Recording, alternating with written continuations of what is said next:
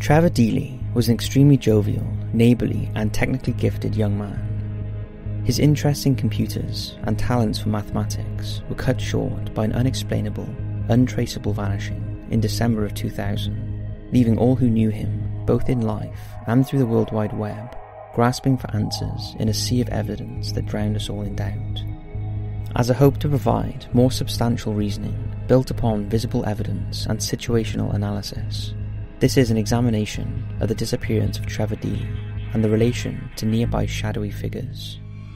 This is Cold Case Detective.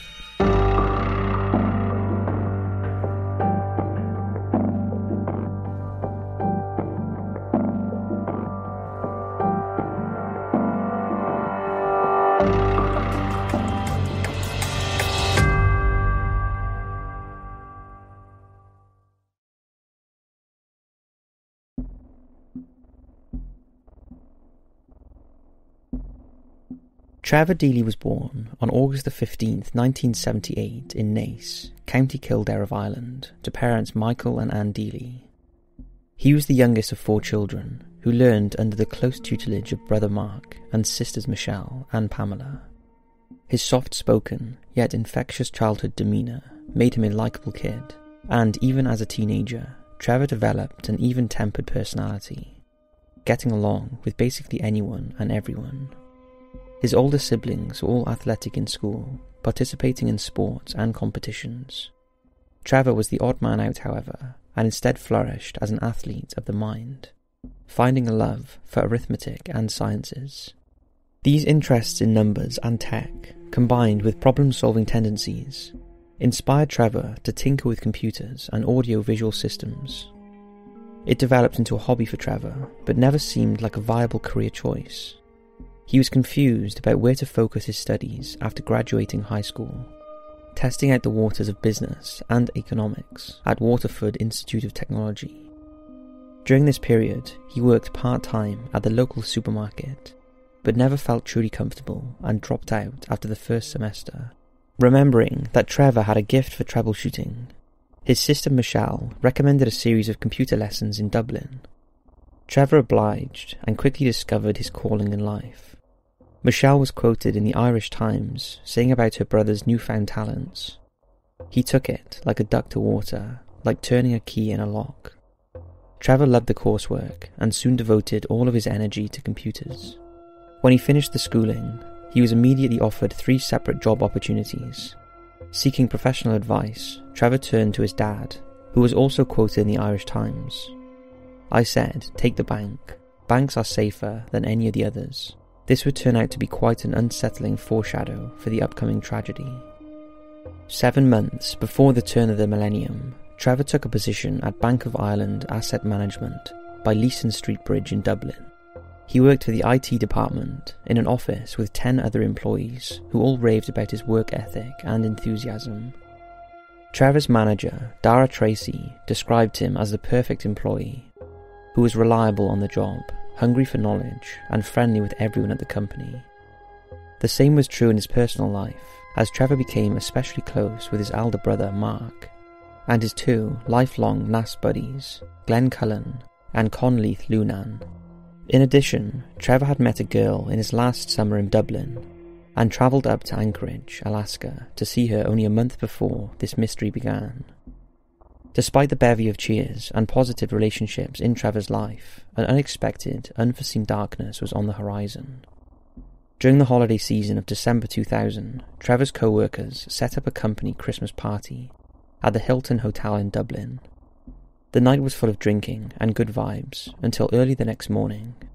At about 4 am, CCTV footage captured Trevor walking from the Bank of Ireland office towards his apartment in Ballsbridge and this would soon prove to be the last sighting of Trevor Deely before his inexplainable disappearance.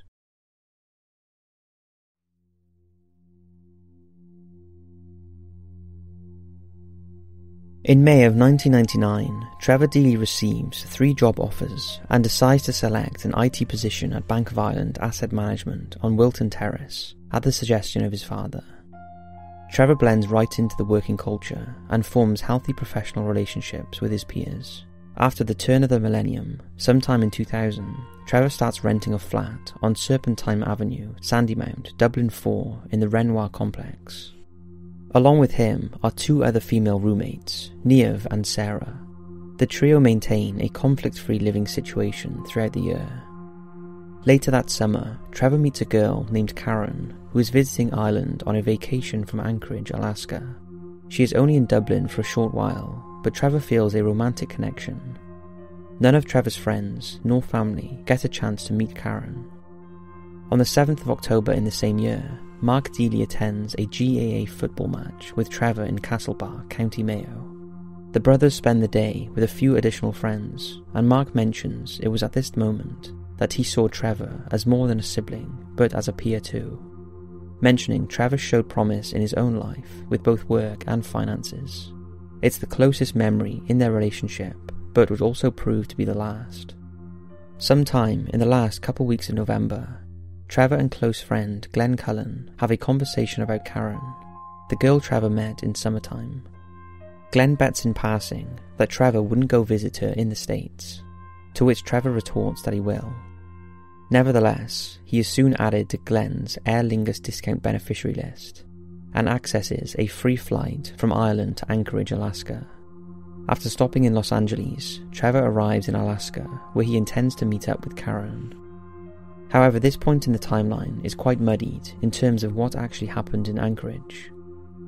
Trevor's father Michael claims Trevor had more than one girl of interest in the States that he had met in Ireland and claims that he found in Trevor's email a correspondence in which Trevor told one of the girls he was free for a few days and would come visit in person. The girl named Janie replied and said she would be busy during the specified dates. Yet Trevor persisted and still made the trip. On the flip side, Trevor's brother Mark was confident the vacation wasn't out of the ordinary and was nothing more than a spree of relaxation that included a reconnection with his ex girlfriend a completely harmless coincidence. On Tuesday, December the 5th, Trevor returns home from Alaska and hitches a bus back to the family home in Naas. His father only sees him in passing as he leaves for a work meeting.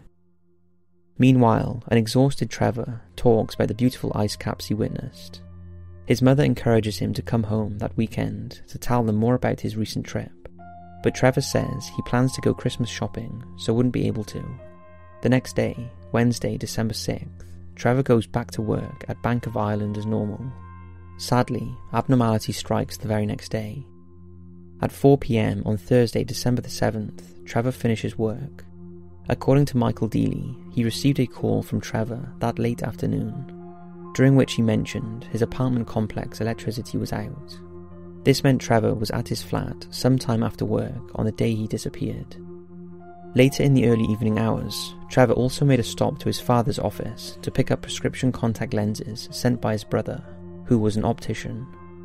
However, Michael Deely was out in meetings during this time. Soon after, Trevor and a few friends hit up the Copper Face Jacks nightclub, where Trevor has the last known conversation with his father, Michael. At about 8:45 p.m., Trevor and the crew leave the club and go to nearby Hilton Hotel in Charlemont Place, where the actual company Christmas party is being held. They enjoy a fancy dinner and live music. A couple of hours later, sometime between 10 and 11:30 p.m., Trevor receives another phone call, this time from best friend Glenn Cullen. Unfortunately, it's too noisy on Trevor's end for any clear communication. The friends end up playing phone tag the remainder of the night. In the small hours of Friday morning, December the 8th, at about 2 a.m., Trevor and his friends leave the Hilton and arrive at Buck Whaley's on Leeson Street, another popular Dublin nightclub. The post-party festivities last around an hour and a half until 3:35 a.m. Trevor is captured on CCTV footage in front of his office's gate number 2 at Wilton Terrace. He has a brief conversation with a curious man wearing all black before heading into the office by himself. He thanks the building security guard Peter for assisting him it should be noted that the man wearing dark clothing has been seemingly waiting outside of Gate 1 for about 30 minutes prior to Trevor's arrival.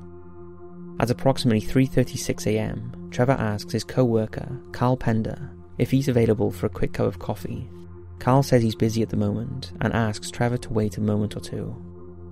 A minute later, at 3.37am, further CCTV footage displays the same black-clothed man standing outside of Gate 2, this time with a second figure positioned next to him, and a possible third person covered by shadows behind them. Ten minutes later, at around 3.50am, Trevor finally shares a beverage with Carl. The recreational is short-lived, however, as Trevor is seen exiting the office at 4.03am through Gate 2, now holding an umbrella on CCTV video evidence. Two minutes pass before Trevor calls his friend Glenn one final time, saying he'll call again later that day. This would be the last official point of contact Trevor makes with anyone specific. At 4.14am, additional surveillance footage reveals Trevor walking past what was then an AIB bank on Haddington Road in the direction towards his Ballsbridge apartment. 30 seconds tick by and another passerby enters the frame. A man dressed in black, almost identical to the first shadowy figure from the Bank of Ireland's gateways. Other bystanders who were in the area at the time later recall seeing nothing out of the ordinary around. As he walks down the street out of view, it becomes the last known sighting of Trevor Deely. At 9.30am the same morning, Trevor does not show up for work. No action is taken. On multiple occasions over the weekend days of December the 9th and December the 10th, Trevor's sister Michelle makes several phone calls to Trevor, each time ringing but ending up on voicemail. Michelle later remarks that she wasn't worried at the time and was pretty sure his cell phone was active each time. Suspicions finally arise on Monday, December the 11th, when Bank of Ireland informs Trevor's parents of his continued absence from work. Michael and Anne Deely then tell their older son Mark, who immediately feels a strange discomfort in the atmosphere and drives straight to the family home in Naas. Meanwhile, Michael goes to Trevor's apartment but receives no answer either in person or on the phone. Mark continues the investigation efforts and searches both the Copperface Jack's nightclub and the Ballsbridge area. When no traces are found, Mark accompanies the friend Glenn Cullen back to Naas and reports Trevor missing to the Naas Garda station. A major manhunt breaks out the next day, on December the 12th, as the Gardaí searches Trevor's flat and a sub-aqua team combs the nearby Grand Canal. Both efforts draw a blank. The searches continue into January 2001, with flyers handed out to townsfolk and additional bodies of water inspected. Trevor's friend, Conleth Lunan, even pitches in as a CCTV expert and researches partial footage from the night of his disappearance. But still, no evidence is unearthed. Around February or March of 2015, 14 years after the mystery started, the Irish Times released a special three part series detailing the Trevor Deely case. Later in 2015, journalist Donald McIntyre creates an associated documentary that withholds a never before seen image of CCTV video outside the Bank of Ireland, unreleased by the Gardaí. It highlights the second and third man cloaked in darkness that are outside the gate after Trevor enters the building a fact unknown to the general public until this moment. In December 2016, investigators reignite Trevor's cold case with the newfound CCTV footage and send it off for specialists in the UK to decipher the forensics of Trevor's final moments.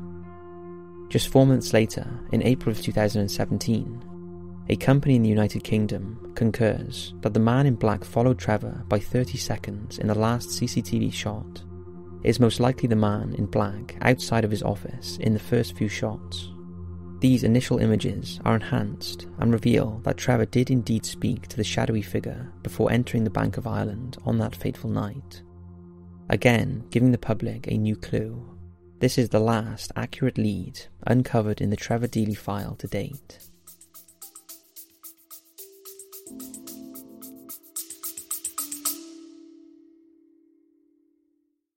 Have you ever wondered what the band ACDC has to do with the missing town of Dovland, Wisconsin? Or who gets to decide what music plays at the end of the world? Or whether or not the largest unsolved art heist in history was actually a cover for a different crime? maybe you haven't wondered about these things, but that's okay. On 31, we dive into strange, true, but often lesser known stories and the interesting theories that surround them. From space to sports, lost media to internet lore, 31 has something for everyone. Find 31 on your favorite podcast platform and dive into the why behind the weird with me, Quinn Lovecraft. 31, the why behind the weird.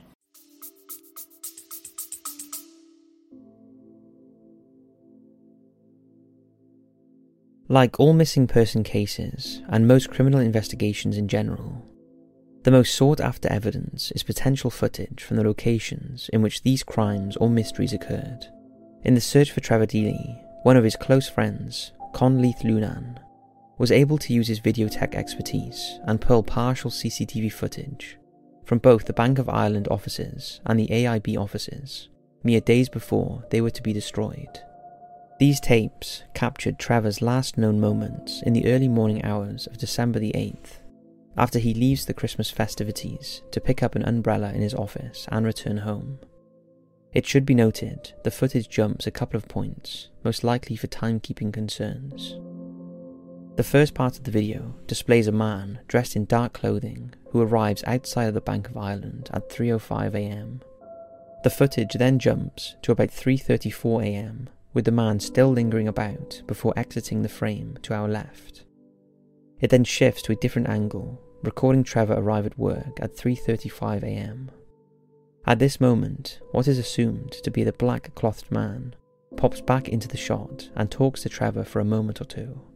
Trevor then heads inside before the footage jumps again to 4:02 a.m., where we see Trevor walk back onto the street with his umbrella, and the suspicious man nowhere to be seen. The final piece of tape then plays at 4:14 a.m., showing a man under an umbrella pass by the AIB building. This is later confirmed as Trevor Deely by his family. 30 seconds later, a man dressed in black walks in the same direction as Trevor. This figure is thought to be the man from earlier, waiting around the two gateways, and the man who spoke briefly with Trevor. To this day, he has never come forward to be eliminated from the inquiry, and until he does, he is still very much a suspect. Yet the mystery of this man and the CCTV footage in general does not stop there. After the tapes were digitally remastered, documentarian Donald McIntyre released a film in 2015 called Unsolved, in which he revealed screenshots of unreleased footage depicting Trevor and the man in black outside of Gate 2 after Trevor had left. However, a closer inspection in 2017 uncovered that the time code on this new screenshot is actually from the time period in between Trevor entering and exiting Bank of Ireland. Thus, neither this man on our right side and the man standing in the back are Trevor himself. Rather, these are two new separate figures who appear to be looking into the office complex. Knowing this information, the image becomes much more unsettling as these men are hidden behind their dark clothing and shadows. When authorities reopened the case, they were able to track down the men on the right and in the back. These two individuals were cleared as co workers of Trevor and quickly crossed off the list of suspects. However, why they were there at the offices at the same time that evening, standing in the frame like they were, is still unknown, leaving the entire CCTV case point in a shroud of doubt.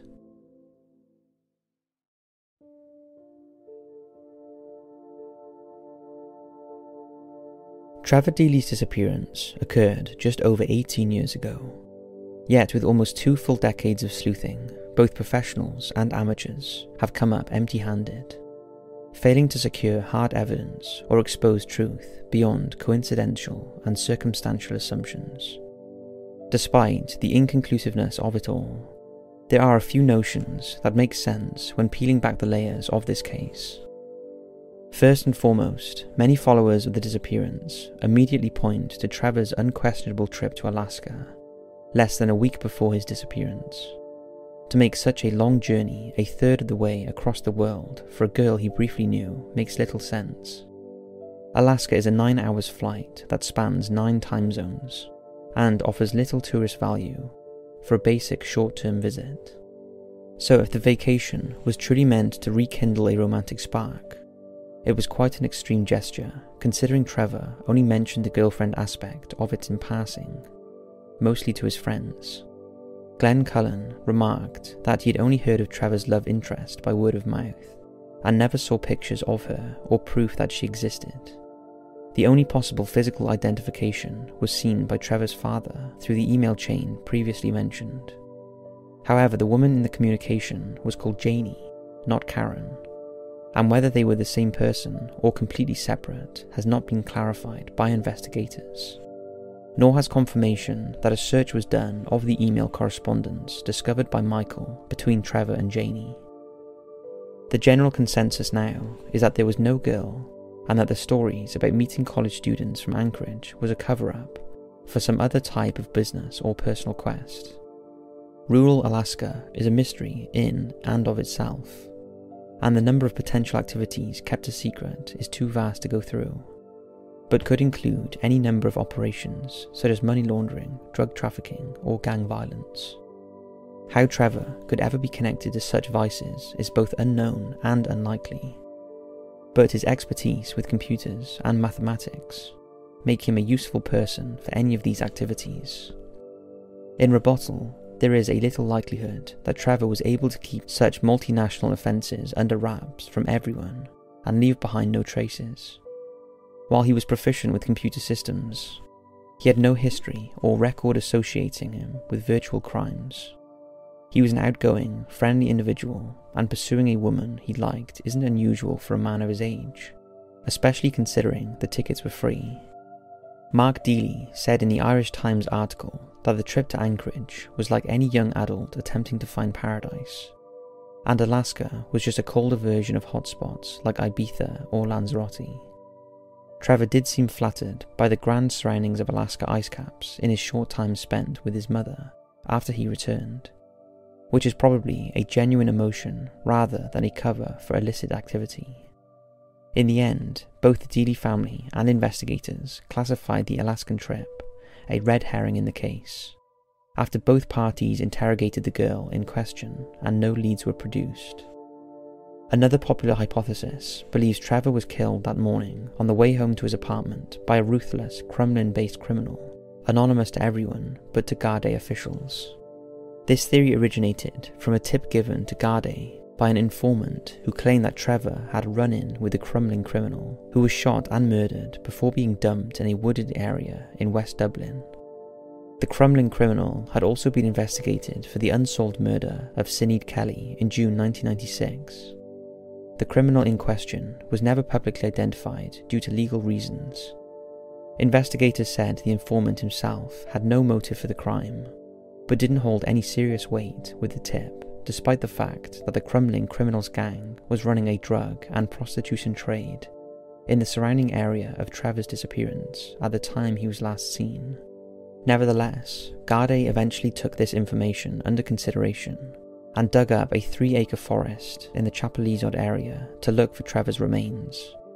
The secret Crumlin criminal was eventually cleared after the informant's information was proven wrong and no traces of Trevor were found in the excavation.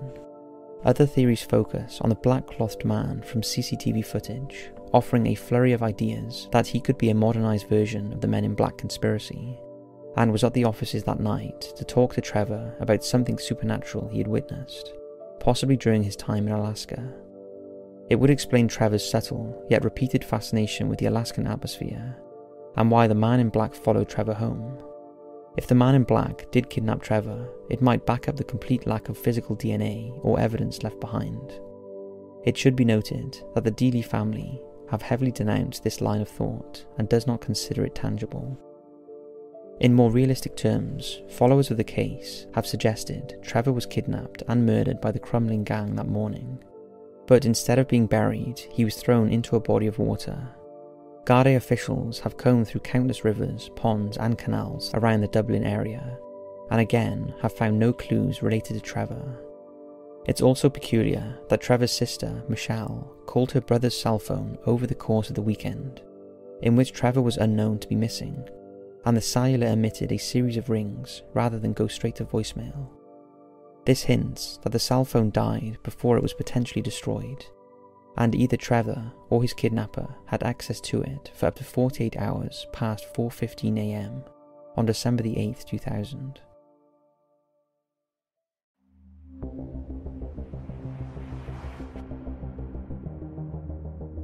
A case like Trevor with infinite pathways but zero destinations, is incredibly difficult to conclude. However, there are just enough holes in the profile to poke through with calculated observations. These anomalies, combined with the CCTV, leads us to believe that Trevor knew something he shouldn't have, was followed by people he shouldn't have known, and he realised it and was eventually taken away against his will. What exactly this information was, or who exactly the people it was connected to, is impossible to crack. But without a doubt, it probably centred around illegal practices of a criminal nature. It was the type of forbidden knowledge that led to him being hunted down, kidnapped, and murdered. The first big piece of this conclusion is the conflicting information given by Trevor himself. Specifically, the two faced schedule he gave to both his parents and his friends. After returning from Alaska, he told his parents he wouldn't be coming back home to Naas the following weekend, so that he could finish some Christmas shopping. At the time, he made plans with friends Glenn and Conleth to get drinks that weekend at Thomas Fletcher's pub, a local bar in his hometown.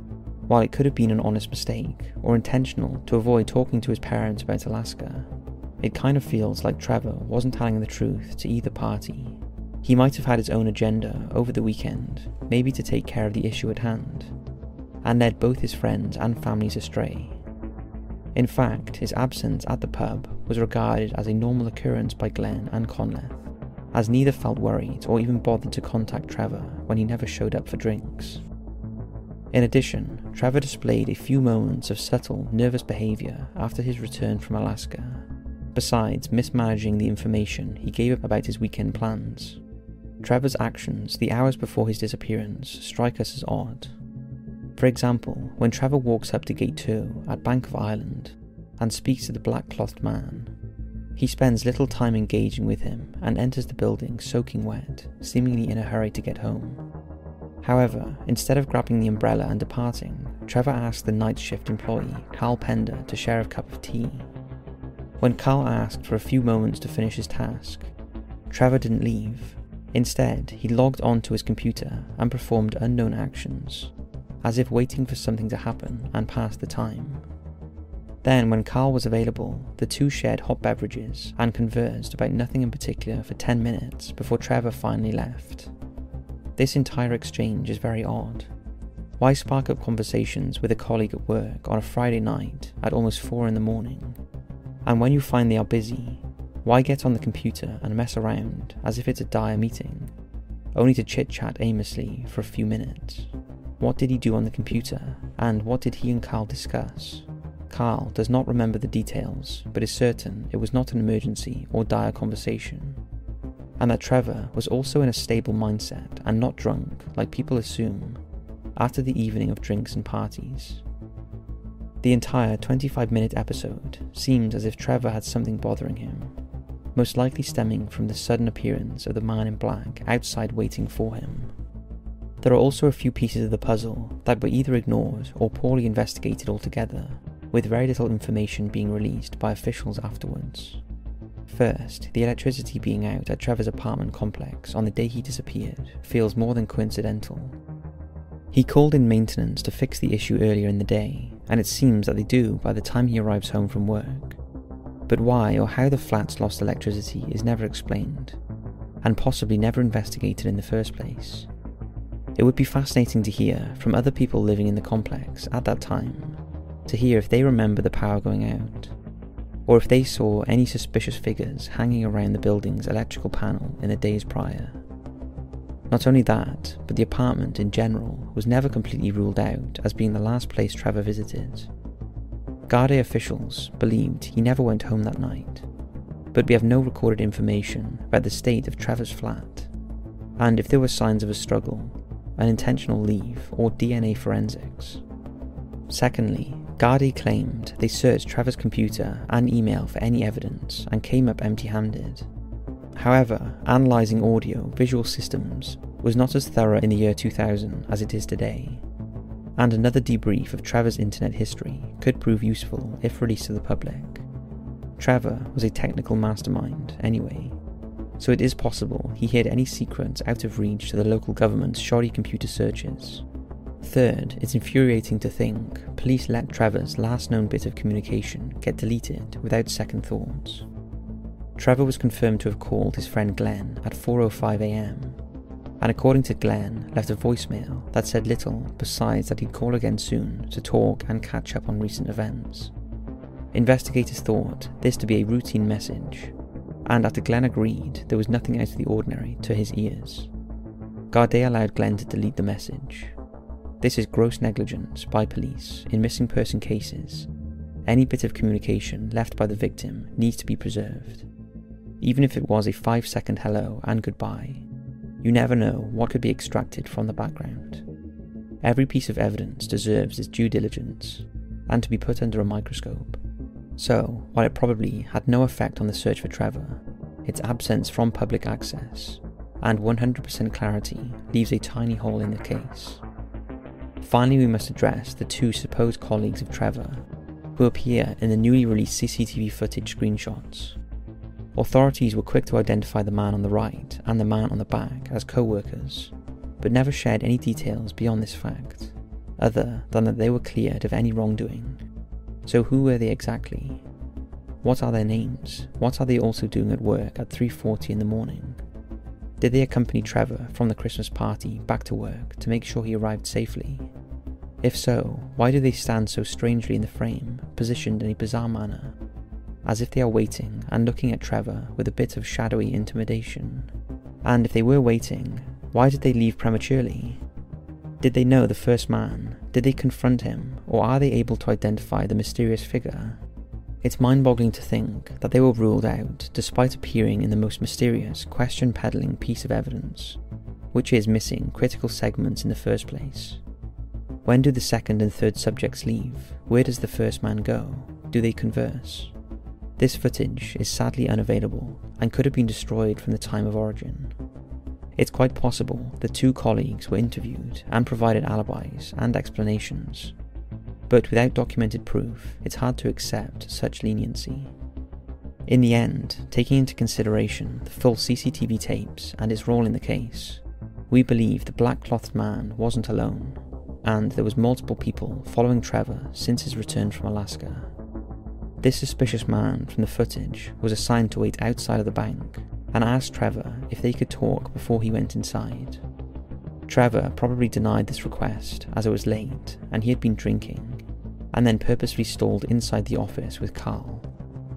Meanwhile, Trevor's fellow colleagues stopped by to check on his well being, and when the man in black told them Trevor had gone inside for a while, the co workers decided to leave not long thereafter. Trevor then came back outside to an abandoned gate 2 and went about his business, ignorant to the black clothed man following behind him discreetly. This man, or his potential associates, confronted Trevor again at his flat, since his roommates were away on holiday. There were probably other people with the man back at the apartment as backup, and were probably responsible for the electrical outage at the complex. When Trevor insisted his innocence, the man realised it was too late for such a plea and Trevor had to go before he revealed what he possibly knew. Trevor was then kidnapped, kept alive somewhere for a period of time before a homicide, and eventually disposed of in a place where he wouldn't be recovered, probably out of the country or in the surrounding areas. Like all unsolved cases, Trevor Deely's is truly one left up in the air. This conclusion takes into account all of the investigation's strengths and weaknesses, and attempts to build the most likely, if not fully conclusive answer. Since the restored CCTV footage was released in 2015 and the false alarm search at the Chapelizod Woods, no new leads have been unearthed. However, Gardaí officials did release a statement in December of 2018 that they would be going back to unidentified human remains still in storage to utilise breakthrough DNA technology and test the pieces for any trace of Trevor if anything, it provides a newfound hope for the Deely family, who have over the years refused to consider conspiracies and simply ask that Trevor's fate be solved. Whether that means a body or not, they just want something concrete. Sister Michelle Deely was quoted in the Irish Times saying, I don't believe people vanish. It makes no sense to me. It actually starts to hurt your brain when you think about it. She, along with her parents, her siblings, and Trevor's friends, just want closure, and the 18 years and continuing of nightmares to end. It's regular people like us who can tackle these terrors and help fight the growing number of missing person cases. We wouldn't report this if we didn't think it could help remind the world, spread awareness, and potentially help bring a new clue or lead to the forefront of the search. It's important not to forget that before this case froze, he was a human being, a man with a future in technology, community, teamwork, and resourcefulness. He was infectiously friendly, with a positive attitude that stuck with his peers with a force of good. His dedication to problem solving and compassion impacted countless lives, and we hope that the impact continues to exert influences again soon. Until then, the search continues as we push for clarity and fight for answers to the disappearance of Trevor Deely and the mystery of the men in the shadows. This is Cold Case Detective.